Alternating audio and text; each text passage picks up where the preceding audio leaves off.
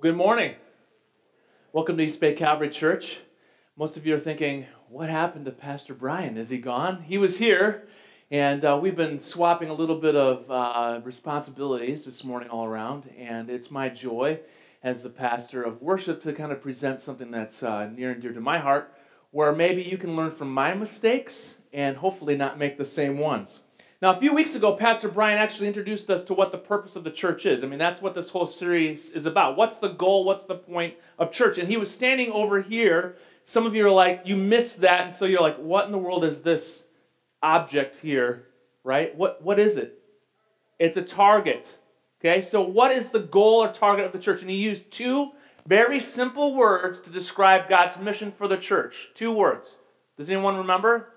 Starts with an M and ends with an or more, and the other one was b and eder, better, more and better disciples. And so he talked about these two goals that Jesus Christ has given the church of what our purpose is, why we're here, why do we show up every Sunday morning, what are we all about? And it's about more and better. And this morning, we're going to be talking about this interesting place where these two kind of cross section, they kind of cross paths. Because you can't have more without better, and you can't have better without more. This is crowd participation Sunday. You guys give Pastor Brian more energy than you do me. So I think right now you just need to pinch your neighbor right now. Just go ahead and do that. Do it. Do it right now. Pinch your neighbor awake. I feel like I'm the most awake person in this room, which is really odd for me because usually I'm the least awake person, okay? But we're going to be talking about that more and better cross section. So, what we're going to do is we need to fasten our seatbelts, keep your hands and arms inside the cart at all times, and let's just dive into this, okay? Now, this summer I taught one of the summer electives uh, at the 9 o'clock hour, and I had a crazy made up word. The word was lostology. How many of you were in that class? By the way, I have graduation diplomas in the Connection Center, the Connexus Center, so go find that afterwards. Luke has one for you, so make sure you grab one of those. About 75 of you were in that class, Lostology, and I'm going to be using that word a couple times, and so I thought I would define what Lostology is, okay? It's just basically this it's the study of being lost, lostology, the study of being lost and what that can teach us, physically lost, about being spiritually lost. So it kind of bridges the gap between those two. Now, it's centered on three stories that Jesus told in reaction to kind of what uh, Pastor Dallas was talking about earlier. Sinners were showing up in Jesus' feet, and, and the religious elite, the insiders of the time, really didn't understand what Jesus was here for. They thought he had some other mission, and Jesus is like, no, no, no, no, no, no, no. See, here's what I'm all about. And so he shared this stories, these three stories about a lost sheep, a lost coin, and then a lost son uh, in Luke 15. Um, so that's kind of where those, those stories are found. And Jesus shared these stories to help the spiritual insiders of that time to kind of understand what was going on in his heart. See, when they were mumbling behind his back, he was probably getting irritated because he's like, they don't even get the point of why I'm here. Here's these people that were supposed to be waiting for me, supposed to be helping me with the mission, and they're actually the ones that are like hindering me from doing what I'm supposed to be doing, which is find the lost and love on the lost. The first time I had been personally introduced to the concept of lostology, Julie and I were ministering in a church in Alma, Michigan. Everyone do this? If you put it right dead center, that's where we were, in the middle of the mitten. Okay? Alma College, home of the Scots. Yes, I did buy a kilt for a time. Julie made me give it away. but we were in, Mich- in, in, the middle, middle of Michigan when I first did this, and I, we had only we only had two kids, and I had tons of hair. In fact, more hair on my head than I did on my face.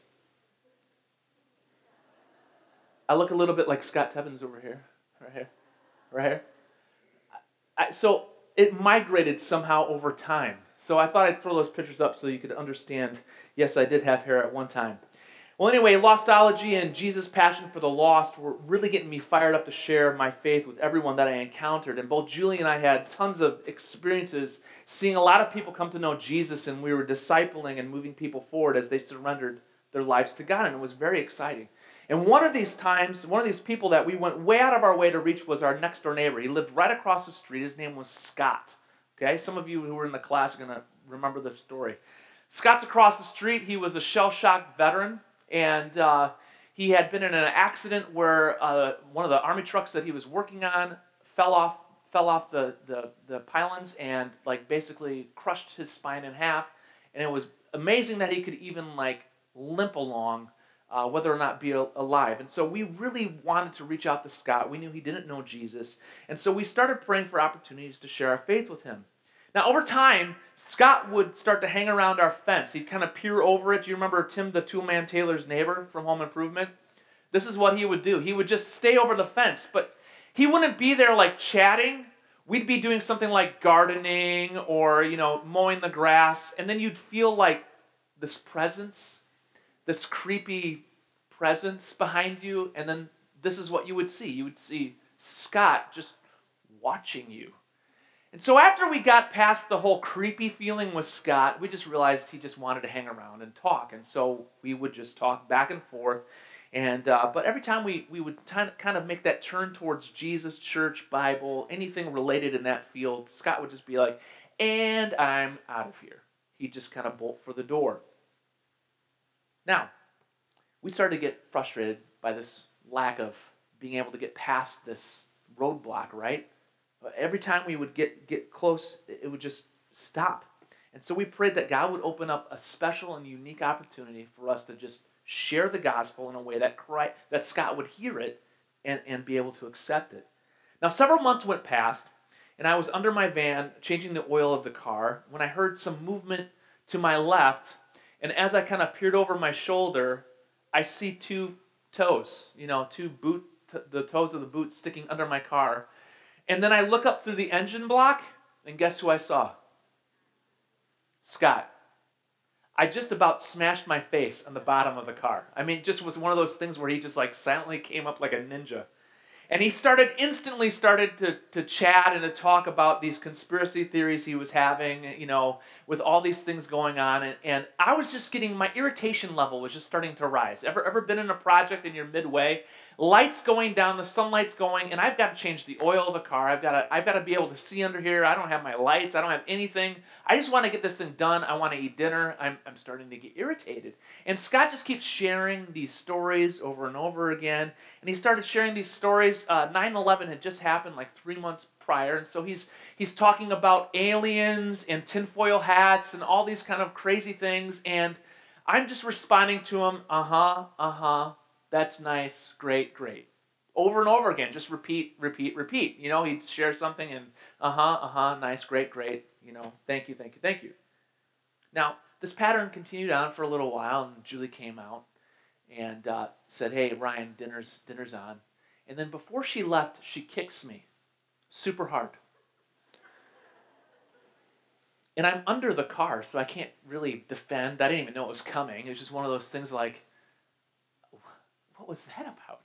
So angrily I finish, angrily I must admit, angrily I finish the oil and and uh, I say goodbye to Scott and I head into the house and I, I'm like, Julie, what in the world? Why why did you kick me? And she said, Did you hear what Scott asked you?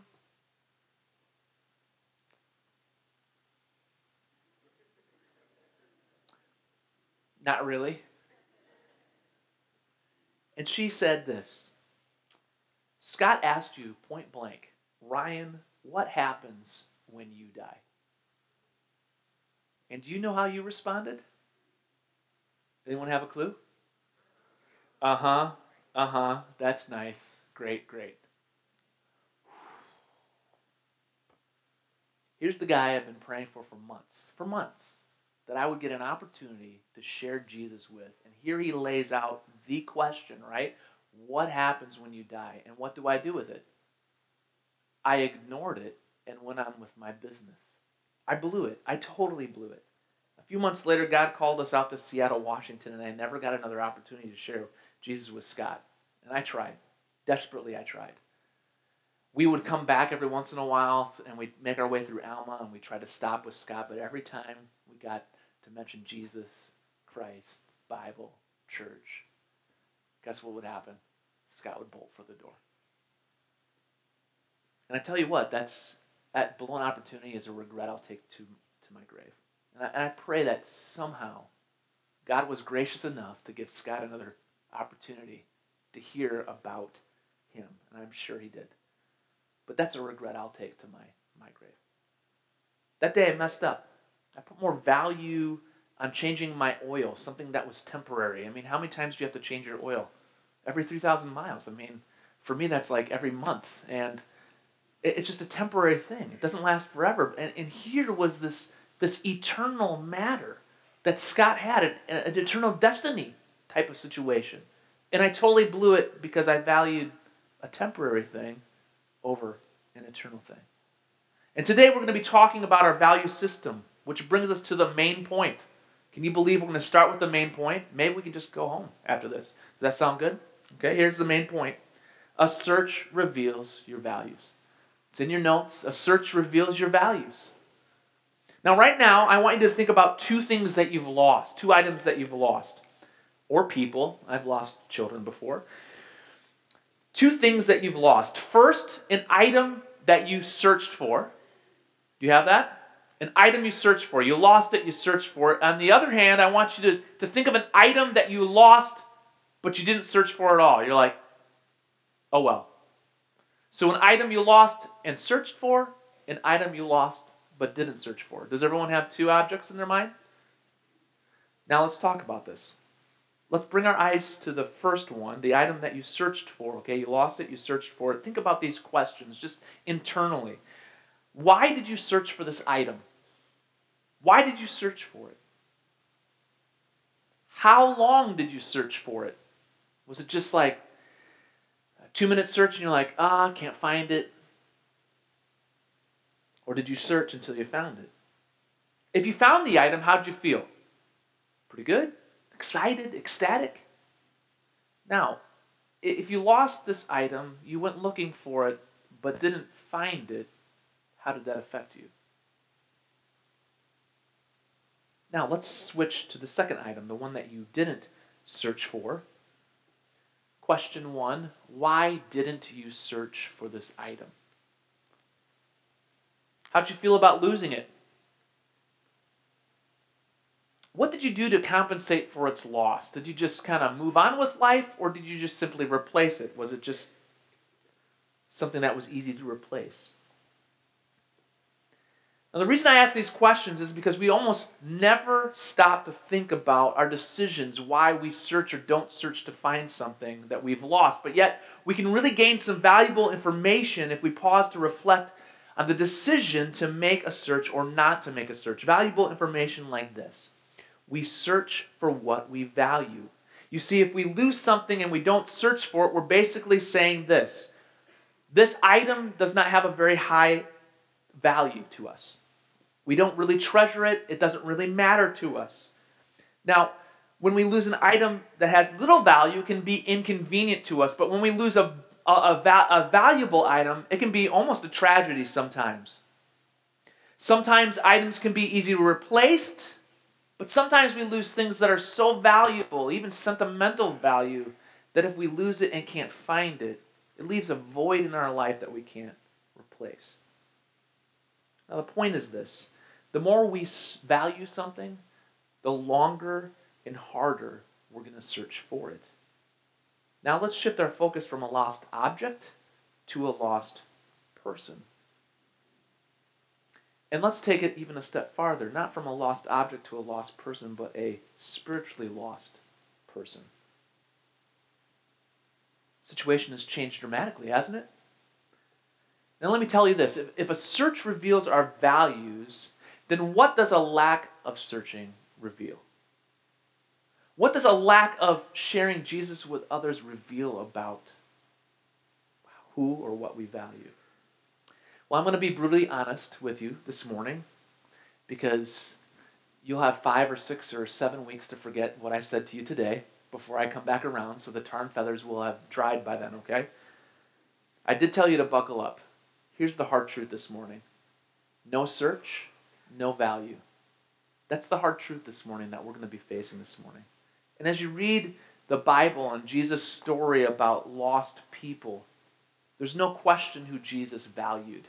He valued people. So this morning we're going to be turning to Luke 19 and we're going to be spending most of our time there. The scripture will be up on the board, but if you go to like the last quarter of your Bible, you'll be really close. Okay, if you see Matthew, Mark, Luke, names that you know, keep going until you find Luke, okay? If you see something like Daniel and Malachi and stuff like that, words you're like, I've never seen a word like that, you just keep going till some words make sense and you'll find it. Then if you get the ones like Ephesians, Philippians, Colossians, and the shins and the shins and the shins, come come back, come back, okay? Luke 19 is where we're going to be, and we're going to spend most of our time there this morning. All the scripture will be up on up on the board. So if you don't have your uh, Bible with you this morning or your electronic device, uh, it'll be here for you. Okay. Now in Luke 19, we're going to be looking at a response to what Jesus uh, had to people whose value systems didn't match up with his. This is a story about a man named Zacchaeus, and Zacchaeus was a wee little man, and a wee little man was he. That's Christian jargon for he was very short, diminutive. Not only was he short man, but Zacchaeus was also a tax collector.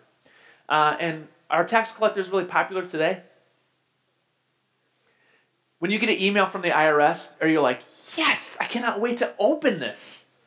When you get a call saying, hey, uh, this is you know the tax collector, I need to talk with you, are you like, awesome, I cannot wait to talk to Fred, I'm so excited about my appointment with him? No, not really. So let's just go back 2,000 years ago. They were even less popular. These were Jews that had bid for how much money they could rip off of people. And obviously, we're not going for the low number, we're going for the high number. So whoever could get the most money out of the people, those were the people that Rome would hire to be the tax collectors. So here's Zacchaeus. He's a total con rip artist, and he is he's in bed with the enemy, and no one likes him at all. So, the religious elite, elite of the, of the day, the insiders, the spiritual insiders of the day, wrote him off as completely worthless, a man of little value. In fact, if they lost Zacchaeus, they wouldn't lose any sleep. That took me like 10 minutes, and that just fell flat right there. You know how long I worked on that sentence right there. But see, Jesus did not view Zacchaeus this way as Jesus was coming into town, he just performed a, a huge miracle. He just uh, made a blind man see from birth. Uh, he was blind from birth, made him see. There was a huge crowd that was following Jesus to see what he would do next. And as he's coming into town, Zacchaeus hears that Jesus is coming and wants to see him. But there's this huge crowd around Jesus, and he's short, and so he looks for the nearest object to climb up, which is a sycamore tree, according to the song that I was referencing earlier. And he climbs up this tree and he's looking down at Jesus. And as Jesus comes towards him, Jesus calls him out and says, Zacchaeus, get down here, come talk with me. And in fact, hey, listen, I'm going to come over to your house and we're going to hang out together. He just boldly does all of this in front of everybody, just ignores the crowd, ignores what's going on. And here is what the response of the crowd was to this action. Verse 7. All the people, this huge crowd of spiritual insiders and people who wanted to see what Jesus was doing and heal people and all this, this is what they thought. All the people saw this and began to mutter. Do you know what this word means? Grumble, complain. You know, it's like your kids hey, kids, today we're going to be doing chores. Ah, they're complaining and grumbling. And they say this He has gone to be the guest of a what? Here's the nickname that Pastor Dallas talked about earlier sinner. This was not a very popular nickname. This would be a nickname you wouldn't really want. This would be a spiritual outsider, someone who was not welcome to be inside Someone who was actually shunned, put off, put to the side, seen as worthless. What is Jesus doing with that guy? That sinner? because Jesus took time to search for Zacchaeus and valued him as a person, because Jesus broke all sorts of social norms of the time to hang out with him, Zacchaeus, in the next two verses, 8 and 9, come to know Jesus as his personal Savior and Lord. In response to Zacchaeus' decision to follow him, Jesus answers the question from the crowd in verse 10. And the question was, why is he hanging out with the sinner? Well, Jesus answers the question, and here we go. For the Son of Man, this was one of Jesus' personal nicknames for himself, reminding us that he stepped down off of heaven's throne, but he was born as a human baby. All the power of the universe in a little bitty, tiny living space. For the Son of Man came. This word means he chose to do something, he chose to leave one place and go to another. He made a conscious choice, and what did he choose to do? Why did he come? What was his mission? This is why I came. For the Son of Man came to what? Seek. This means to carefully look for, like hide and go, seek. You, you don't just, oh, okay, okay, one, two, three, four, ten, ready or not, here I come, and then you're like, I wonder what's in the fridge. That would be an awesome way to get rid of the kids, parents. That might be something you want to do this afternoon. Kids, let's go play an intense game, okay? I want you to really hide, really hide well, like in your bed with your eyes shut. Um, th- this isn't one of those things. It seek means to like earnestly look for, like your life depended on it, or the or the person's life depended on it. You're sweeping back and forth. It's like looking across the grid until you find what you're looking for. I came to seek. It's methodical. The Son of Man came to seek and to do what? Save. This word means to rescue, literally means rescue. As if someone were in a pool and they're drowning and someone reaches in and grabs them and brings them out. Rescue. The Son of Man came to seek and to save. So he came to carefully search, he came to carefully rescue, but who and what did he come to do this for? For the Son of Man came to seek and save that which was lost. Someone who is unable to find their way, they're unaware of where they really are, and in a sense of God's kingdom, lost means someone who is going to hell. Someone who hasn't surrendered their life to God, for the wages of sin is death.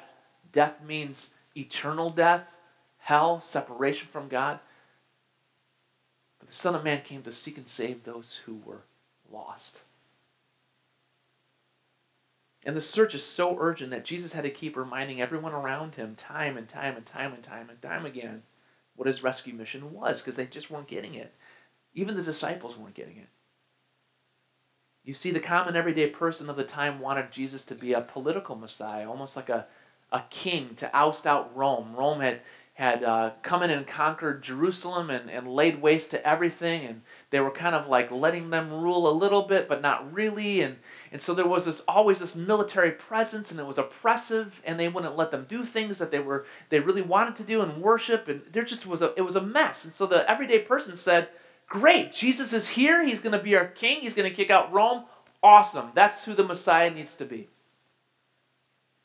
But that's not what he was here for. The religious insiders of the day just wanted him to be a good teacher. Okay, what you're saying is challenging, thank you, but don't change anything. Don't mess our system up. Let's just leave things the way they are. Let's just leave it there. His family and friends also had an agenda. We read this time and time again. They just wanted him to blend in. Even his brother and mother were like, what are, what are you doing? Like, come home. Like, just come home. They, they didn't really understand the mission of Jesus. They really didn't get it for a time. They wanted to blend in. Just be a good carpenter, be a good brother, provide for your mother. Don't go out there. Just come home. But this is not the reason why Jesus stepped off the throne of heaven to be born as a baby to come to our earth. Jesus' mission was laser beam focus. Again, the target. More and better. He had a laser lock on the target, and this was his target. For the Son of Man came to seek and save those who were lost. In Matthew's account of the stories that I mentioned earlier, the lost objects, in Matthew's account of the lost sheep, Jesus sheds some light on how much God cares for the lost. He adds this. After the shepherd drops everything he's doing to look for one sheep out of a hundred that he's lost, so he's at a 99%. If I were in school, 99 would have been awesome. That would have been like the impossible grade. I've been like, wow, I got a perfect score. Just one off, right? The shepherd drops everything to look for the sheep, and in response, this is what he says In the same way, your heavenly Father is not willing, not willing, that any one of these little ones should be lost. And Jesus was driven by this mes- message, this value system for the lost. 99 sounds great. It's just one. One's missing. I've got 99. The same way that the Heavenly Father is not willing that any one of these should be lost. Jesus had the same mission. I came to seek and save those who were lost more and better. And Jesus was driven by this system. God's love for the lost and his actions backed up his words. Here are a few things that he did. Jesus personally searched for the lost. His actions backed up his words the woman at the well, Zacchaeus, Nicodemus, the woman caught in adultery, the woman who washed his feet, the thief on the cross, every single one of his disciples, yes, including Judas, the one who would betray him. He was out there to find the lost and to share the gospel, the good news that he came to die for them. And the list goes on and on and on and on and on. Every encounter he loved the lost, hung out with them, and showed them that God wanted a relationship with them. Now, Jesus also trained a spiritual search and rescue crew. Disciples, not just the 12, but there was a surrounding circle and then a surrounding circle around that. He trained a search and rescue crew to find the lost. For three years, the disciples watched him day in and day out to reach the lost all around him. And slowly but surely, Jesus equipped the disciples with God's value system for the lost. And in his final talk with them, before he goes back up to heaven, he's about to leave, and they're never going to see him physically at this point. It was a pep talk, not to just, hey, wait around till I get back.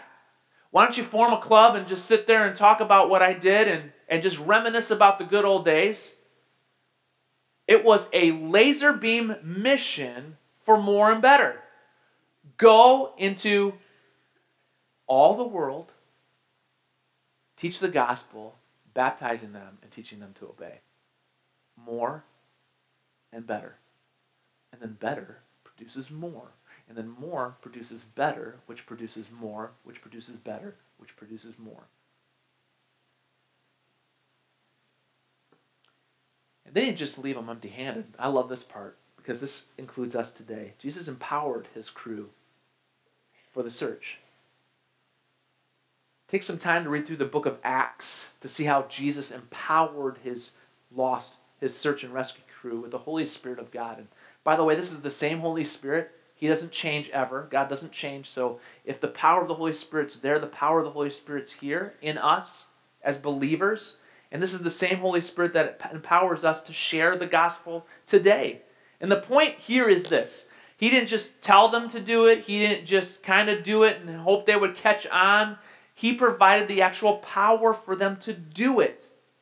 And then lastly, Jesus, this is the biggest one. Jesus built the bridge so that the lost could come back to God. He built the bridge, the huge Mackinac Bridge, the only bridge that could get to the other side. Jesus died on the cross, rose from the dead, and paid every debt that separated us from God. Every single debt. In full. And then built the bridge, the bridge for the lost to come across. And if you don't agree with that, all we need to do is turn to John 14, 6. Let's read this together. Jesus answered, I am the way, the truth, and the life. Here's the important part no one comes to the Father except through me. That's the bridge. Again, Jesus' mission was laser beam focused for looking for and rescuing those who were lost. Again, let's read his motto found in Luke 19:10, the one verse that we're really looking at today. Let's read it together. For the Son of Man came to seek and save what was lost. That's lostology in a nutshell right there. If Jesus came to do that, then probably we should be doing that too as Christ followers. Now, why was he so focused on the lost? One word starts with a V and ends with a values. What is it? Values. He valued people and he was driven by God's value system for the lost. John 3:16, the most understood and known verse in the whole entire Bible. For God so loved the world that he sent his one and only son that whoever believes in him, the bridge, shall not die or perish but have eternal life. We all understand that verse, but a lot of times we forget there's a verse that follows it, and that's verse 17. So let's bring that one up. For God did not send his Son into the world to do what? Condemn.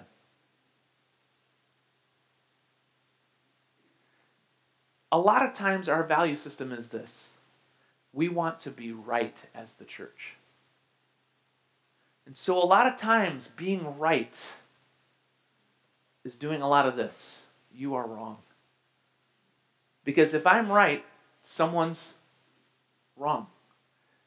God did not send his son into the world to condemn the world, but to do what? Save the world through him. Again, there's the bridge through Jesus. Let that one just sit for a moment on your heart. He didn't send his son into the world to just come and judge the world and say you're wrong, you're, you're lost, you're, you're living like a sinner. I can't believe you're doing this. Why would you, why would you do this against me? Why would you sin against me? Why, why would you force me to come here and fix the situation? All these things we say as parents, you know. Oh, that's why we can't have nice things around here. You keep eating the apple and He sent Jesus into the world to do this, quite literally, nailed to a cross. And as he's dying on the cross, as was mentioned a few weeks ago, he's forgiving people for what they're doing to him while they do it. And he could have said, You're a bunch of idiots. Why are you doing this to me? Be evaporated. If I only had that power, that would be really bad. That's why he has it and I don't.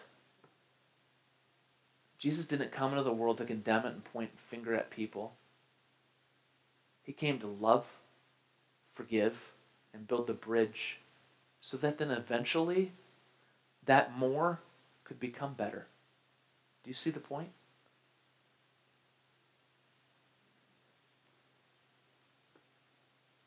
And no greater statement of value has ever been ever said before than this.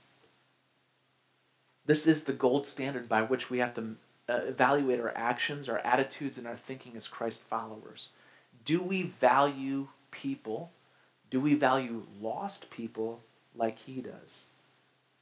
And even though we know that God values the lost, He loves the lost, even though we know that Jesus passionately searched for the lost and gave His own life for the lost, we still struggle as Christ followers, do we not, with sharing our faith? A few months ago, maybe four or five months ago, I asked a question How many had been saved in the last five years? And we had like four adults stand up. And then I, so then I was like, okay, let's stretch that out. Maybe we'll get a better response. Ten, and then another like four or five, right? And then there was like a long gap, long gap, long gap. 20 plus, and then we started really seeing some movement. And for me, that was like a litmus test for what's going on, maybe in our hearts here. That maybe we've been focusing on the better, but maybe not the more, and we need to have both, do we not? Jesus came to seek and save. Seek, find them, save them, and then equip them to go seek and save. So I was thrilled with the opportunity that Pastor Dallas gave me to teach this Lostology class because it's something that convicts me every single day. You see, God loves the lost. And we often come up with creative excuses for why we don't share. And here are four of the most common ones. And by the way, I've used every single one of these at times, especially this first one. Evangelism isn't my gift. Anyone want to admit they've used that one? Thank you for being honest. The two people there you go in the back. Thank you. And because it's not my gift, you need to get off my back because my gift is the gift of helps. I'm just here, I'm just here to help people. So once they come here, then I'll be friendly to them. But it's not my gift. I took the gifts test and evangelism wasn't on there. So I don't need to do it. I've used that. How about this one? I've used this one. I don't have enough time. I teach Sunday school. I volunteer for VBS. I'm in three Bible studies in a small group. I just don't have enough time to go looking for the lost. And if I had, if I, if I, if I make time, I would have to say no to these other things. How about this one? I don't know any non Christians. I encounter this one a lot, and it's really easy to do because we like church people, do we not? We like hanging around. When we have to stop you guys from handshaking and hugging and doing all that, it's, it's like the hardest part of the whole entire service because you guys enjoy each other, and we want you to enjoy each other. But we use this as an excuse. Since coming to know Jesus, you know, over time, I'm just not really comfortable hanging out with people that don't know Jesus. They do and say things that aren't like church people. Besides, doesn't the Bible tell us that we're supposed to live holy and separate lives? How about this one? I need more training. More training. Before I share my faith, I need to learn how to share my faith. But please don't suggest any training that tells me I need to go out and do it. Isn't that what we pay the missionaries to do?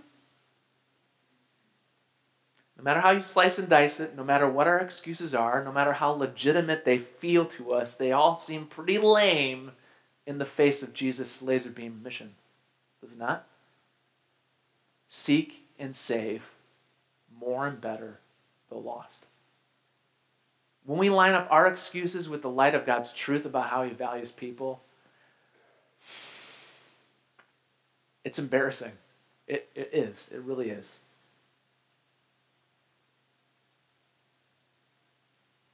Now, the question is this If Jesus, if God loved us so much that He launched the greatest search and rescue mission of all time for you, for me, what should our response be to those who haven't found it yet?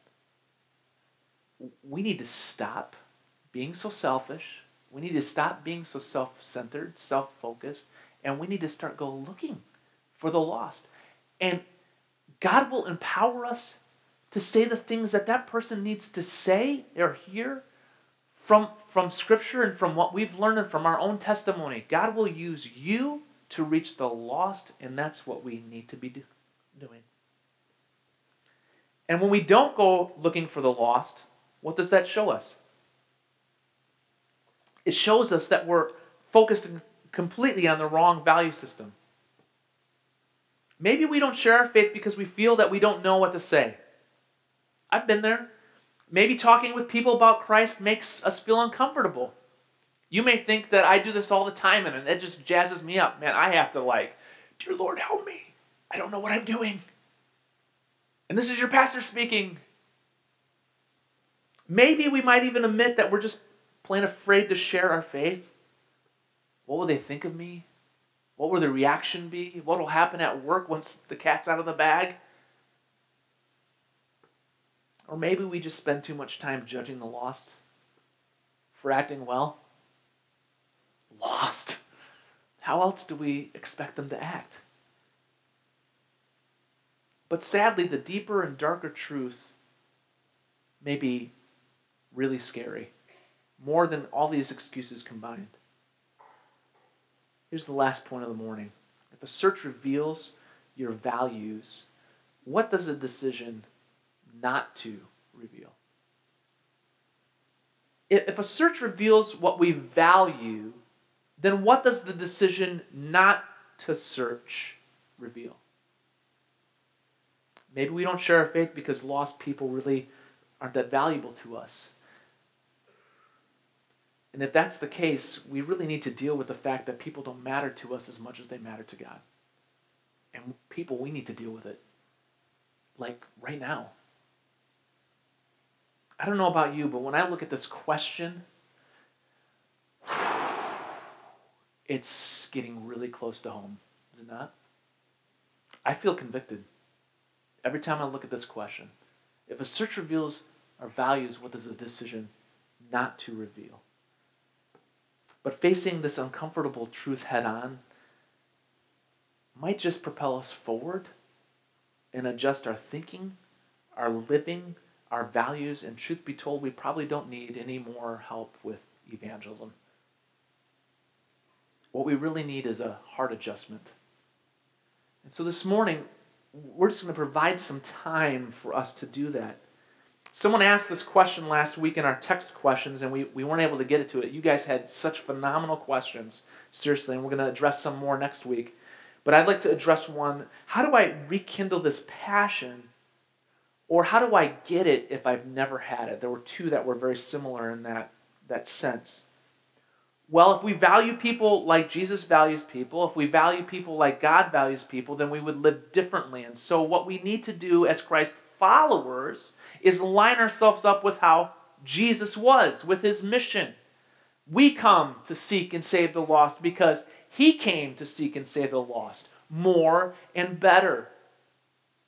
And I think we honestly need to face our excuses that we use to not search, and we need to say, that is wrong. I'm wrong, and that excuse is sin, and it's keeping people from hearing about Jesus who saved me, who died for everybody, and I'm being selfish because I'm keeping it to myself. And when God gives you opportunity to see people the way He sees people, guess what? Your passion o meter is going to be like, it's going to overflow. People will see it, people will understand it, they'll know it. And you'll get more and more opportunities to share your faith with, with other people. But it comes down to being broken over it. Bible says we need to be broken over our sin and then we need to change the habit. So while the band comes up, the worship team's going to come up and we're going to start playing a song. I want you to listen carefully to the words while we're presenting it. And God moves you to repent, to ask for forgiveness for not valuing people like He does, then do it. Today, right now, just say, God, I'm wrong. I am selfish. I've not seen people the way you see them. And ask God for a new heart. In fact, don't ask God for a new heart, ask God for His heart. Because if God gives you His heart for people, then guess what? You're going to view them the way He sees them as valuable. Valuable enough to send His one and only Son to die for them. Then, ask Him to forgive you for not sharing the life altering truth. Just say, I'm, I'm sorry. Would you give me opportunities today to correct this mistake? Then later during the song, I'm, going to ask you to join with us late in the song as we sing about this Jesus, friend of sinners. So, in response, just take a moment to have an honest conversation with God. Share with Him your excuse. Tell Him it's wrong. Ask Him to forgive you, and then join us in a few moments. Father, we are absolutely wrong for not sharing the life altering truth that you died to have a relationship with us, to fix the gap between us that we created that we could not fix. You came because you loved us. Love compelled you to come. May we stop being so selfish and inward focused, and may we see people the way you see them as valuable, as people you desire to love, to cherish, to accept into your family. May we see you moving mountains in our lives as you un- remove barriers between us and people that need to hear the gospel for Jesus' sake. Lord, forgive.